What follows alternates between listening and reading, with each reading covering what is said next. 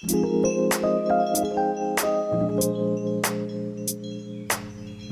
Bank KKU Podcast รายการที่จะมามอบความรู้ทางสุขภาพเกี่ยวกับการบริจาคโลหิตและเกร็ดความรู้ด้านอื่นๆในงานธนาคารเลือดที่คุณอาจไม่เคยรู้มาก่อน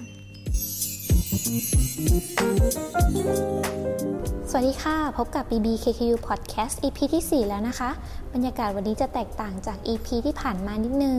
เนื่องจากเรามีแขกรับเชิญที่จะมาบอกเล่าประสบการณ์ในการบริจาคโลหิตให้ทุกท่านได้ฟังกันค่ะจากสถานการณ์โลกปัจจุบันที่มีการระบาดของโรคติดเชื้อโควิด -19 ทำให้เราได้ยินจากสื่อต่างๆอยู่บ่อยครั้งว่าโลหิตขาดสต๊อกเพราะฉะนั้น EP นี้เราจึงอยากนำเสนอประสบการณ์และเรื่องราวของเหล่าผู้บริจาคโลหิตให้ท่านผู้ฟังได้ฟังกันนะคะอาจจะเป็นการสร้างแรงบันดาลใจให้ท่านอยากมาบริจาคโลหิตเพิ่มมากขึ้นก็ได้และแขกรับเชิญของเรามีทั้งเป็นผู้บริจาคโลหิตครั้งแรกบริจาคหลายครั้งแล้วหรือผู้บริจาคเกล็ดเลือดค่ะพวกเขาเหล่านี้จะมีเรื่องราวและแรงบันดาลใจอย่างไรนั้นไปรับฟังกันเลยค่ะสวัสดีค่ะป้าตุ๊กคนคุ้นเคยของ BBKQ Podcast เรานี่เองนะคะป้าตุ๊กช่วยแนะนำตัวอีกสักรอบค่ะท่านผู้ฟังบางท่านอาจจะยังไม่รู้จักอะค่ะค่ะสวัสดีค่ะดิฉันนางจงกลอัคหาสตำแหน่งนักเทคนิคการแพทย์เชี่ยวชาญขณะนี้ปฏิบัติงานเป็นหัวหน้างานเตรียมส่วนแยกของเลือดของคลังเลือดกลางคณะแพทยศาสตร์มหาวิทยาลัยขอนแก่นค่ะอยากจะทราบค่ะป้าตุ๊กบริจาคเลือดครั้งแรกเมื่อไหร่คะความรู้สึกเป็นยังไงหรือว่ามีแรงบันดาลใจอะไรที่ทำให้ป้าตุ๊กเริ่มบริจาคเลือดอะค่ะโอ้อันนี้นานมากเลยค่ะต้องนับไปประมาณ32ปีได้ปีนั้นเป็น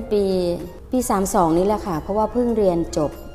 หมาดๆแล้วก็ไปสมัครงานเป็นนักเทคนิคการแพทย์ที่โรงพยาบาลแม่และเด็กอำเภอพลตอนที่ไปนะยังไม่ได้มีตำแหน่งให้นะคะพอเราไปบรรจุเขาก็เริ่มขอตำแหน่งให้เราแหละตอนนั้นเทคโนโลยีต่างๆมันก็ยังไม่มีอะไรมากมายเนาะมีอยู่วันหนึ่งหลังจากที่ทำงานแล้วคุณหมอที่ทำงานที่โรงพยาบาลนั้นแหละค่ะคือเป็นหมอใหม่เหมือนกันแล้วรุ่นราวคราวเดียวกันนี่แหละพอจบใหม่เจอใหม่เลยใช่ใหม่เจอใหม่พอจบจากการทำงานเสร็จก็มาคุยกันหมอเขาคุยปัญหาให้ฟังว่ามีคุณแม่ท่านหนึ่งจะมาคลอดบุตรแล้วเขาก็ซีด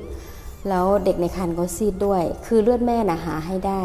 เพราะว่ามันไม่ต้องเป็นเลือดค่อนข้างใหม่เนาะแต่ถ้าเลือดให้เด็กเนี่ยมันจะต้องเป็นเฟรชคือใหม่ๆเลยเขาก็ไม่รู้ว่าจะไปหาที่ไหนเหมือนกันเพราะถ้าขอไปทางโรงพยาบาลจังหวัดมันก็จะใช้เวลาอยู่เราก็เลยบอกว่าหมอเราบริจาคได้ไหมเราน้ำหนัก37เองแหละไม่ถึงเกณฑ์แต่ว่าเราว่าน่าจะบริจาคได้นะอะไรเงี้ยหมอเขาก็ดีใจมากเลยเขาบอกว่าบริจาคให้เด็กก็น่าจะได้เพราะว่ามันไม่ต้องใช้เต็มถุงก็เลยหมอก็เลย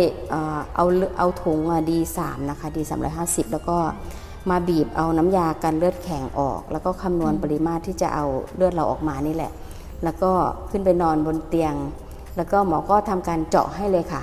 คือใช้เวลาไม่นานเพราะว่าเจาะมาให้เด็กเนาะหลังจากนั้นก็เอาเลือดเราเนี่ยไปตรวจinfectious คือตรวจการติดเชื้อทางกระแสเลือดนะคะตามมาตรฐานห้องปฏิบัติการทั่วไปเสร็จแล้วหมอก็เอาเลือดเราตั้งไว้ที่ตู้เย็น4องศาคือผลแลบอะไรผ่านเสร็จสับเรียบร้อยตอนเช้ามาเขาก็มาบีบเอาพลาสมาออกแล้วก็ได้แพ็ค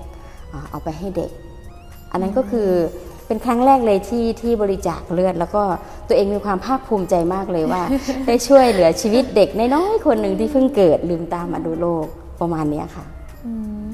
ในสมัยก่อนนั้นยังไม่มีเลือดกรองใช่ไหมคะยังค่ะอย่างนั้นสมัยนั้น LPRC นี่ก็ยังไม่ค่อยพูดถึงกันเลยใช้หลักๆ ก็จะเป็น whole blood เลือดรวมเลยค่ะแล้วก็แพ็คเลือดเซลล์ก็อย่างที่พี่ว่าก็คือเอาตั้ง4องศาข้ามคืนตอนเช้ามาบีบเอา FFP ออกก็ได้ใช้เป็นแพ็คแบบนั้นเลยค่ะค่ะจากวันนั้นจนถึงวันนี้ค่ะป้าตุ๊กบริจาครวมกันแล้วกี่ครั้งค่ะทั้งหมด89ครั้งค่ะเรียกได้ว่าเป็นผู้บริจาคประจำเลยแล้วอะไรอะค่ะที่ทำให้ป้าตุ๊กอยากบริจาคต่อเนื่องแบบนี้ค่ะค่ะในฐานะที่ตัวเองเป็นนักเทคนิคการแพทย์ปฏิบัติงานอยู่ที่คลังเลือดกลางนะคะได้เห็นทั้ง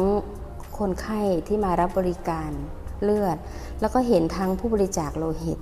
ที่มาบริจาคโลหิตให้กับผู้ป่วยนะคะเราเห็นแล้วค่ะว่าเลือดที่เราให้ไปเนี่ยมันได้ไปช่วยชีวิตของคนจริงๆจากคนที่เจ็บป่วยอยู่ลุกขึ้นไม่ได้ทำหน้าที่ของตัวเองไม่ได้เนี่ยพอได้รับเลือดจากเราไปแล้วเนี่ยทำให้เขาหายจากโรคนั้นแล้วก็กลับมาปฏิบัติหน้าที่ดูแลครอบครัวตัวเองได้สร้างประโยชน์ให้กับประเทศชาติได้อันนั้นคือประโยชน์ที่เราเห็นแล้วก็เป็นความภาคภูมิใจที่เราได้บริจาคโลหิตแล้วก็ตัวเองมีความรู้สึกว่าพอบริจาคไปแล้วเนี่ยมันทำให้เราสุขภาพแข็งแรงนะคะคือตั้งแต่อดีตมาจนถึงณปัจจุบันเนี่ยประตุกไม่ได้มีอะไรเจ็บป่วยที่รุนแรงเป็นอันตรายก็เชื่อในบุญกุศลที่เราทำนะคะว่ามันทำให้เราเป็นผู้ที่มีสุขภาพดีแล้วก็สามารถที่จะบริจาคโลหิตได้ต่อไปเรื่อยๆประมาณกลางเดือนนี้ค่ะกลางเดือนกรกฎาคมที่จะถึงเนี่ยป้าตุ๊กก็จะไปบริจาคครั้งที่90ค่ะป้าตุ๊กมีเป้าหมายไหมคะว่าแบบจะถึงครั้งที่เท่าไหร่โกมีค่ะคือป้าตุ๊กคิดว่าก่อนจะเกษียณเนี่ยอยากจะบริจาคให้ครบ108ครั้งค่ะก็มีเวลาเหลือที่จะปฏิบัติหน้าที่อีก5ปี535 15บวกกับ90ได้เท่าไหร่105แล้วก็จะใช้สิทธิ์ของผู้ บริจาคโลหิตประจำและสามารถบริจาคต่อได้ถึง70ปีใช่ไหมคะน้องถูกต้องค่ะค่ะและในช่วงนี้เรากำลังเจอภาวะวิกฤตก็คือโควิด -19 นะคะทำให้โรงพยาบาลทุกแห่งเลยขาดเลือดนะคะเพราะว่าอะไรเพราะว่าผู้บริจาคก็กลัวการที่จะมาบริจาคกลัวจะได้รับเชื้อแล้วก็คนไข้ก็ยิ่งต้องการความช่วยเหลือแต่ก็ไม่มีเลือดให้ครั้งนี้อยากจะให้ผู้บริจาคทุกท่านมั่นใจค่ะทางเลือดกลางคณะแพทยศาสตร์มหาวิทยาลัยขอนแก่นของเรามีมาตรการรองรับการบริจาคโลหิตให้ผู้มาบริจาคปลอดภัยจากโควิดนะคะขั้นตอนแรกก็คือการตรวจกรองนะคะเราจะมีการวัดอุณหภูมิทุกท่านที่มารับบริการแล้วก็มีแบบทดสอบให้ทุกท่านได้ทำการตรวจนะคะแล้วก็ซักถามประวัติอะไรต่างๆมีการเว้นระยะนะคะหรือว่าท่านสามารถที่จะโทรมานัดได้เลยนะคะว่าต้องการมาบริจาคเมื่อไหร่เราสามารถจัดคิวให้ท่านมารับบริการได้ตามที่ท่านสะดวกเลยค่ะแน่นอนการบริจาคโลหิตเนี่ยมันจะเจ็บนิดนึงอะนะคะแต่ว่า มันก็เป็นการเจ็บที่ทนได้นะคะเรายิ่งเราได้เห็นผลที่มันจะตามมาคนไข้จากที่ป่วยไข้อยู่เนี่ยทำอะไรไม่ได้แล้วลุกขึ้นมาสามารถทำงานทำการได้ดูแลครอบครัวดูแลตนเองได้อย่างเงี้ยมันเป็นอะไรที่ทำให้เราอิ่มใจค่ะอิ่มใจยิ่งกว่าการทำบุญแบบไหนๆเลยค่ะสำหรับใครนะคะที่อยากบริจาคเลือดครั้งแรกค่ะการบริจาคเลือดไม่ได้น่ากลัวอย่างที่ท่านคิดนะคะสำหรับวันนี้นะคะก็ต้องขอบคุณนะคะสำหรับประสบการณ์ที่น่าสนใจและมีค่ามากๆเลยของป้าตุ๊กนะคะที่มาบอกเล่าให้พวกเราได้รับฟังกันนะคะยินดีมากเลยค่ะขอบคุณค่ะป้าตุ๊กค่ะยินดีค่ะ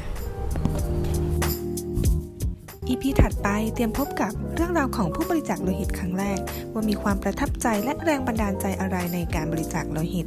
นอกจากนี้ยังมีเรื่องราวของผู้บริจาคเกล็ดโลหิตส่งท่านให้ฟังกันด้วยนะคะอย่าลืมติดตามพวกเรานะคะ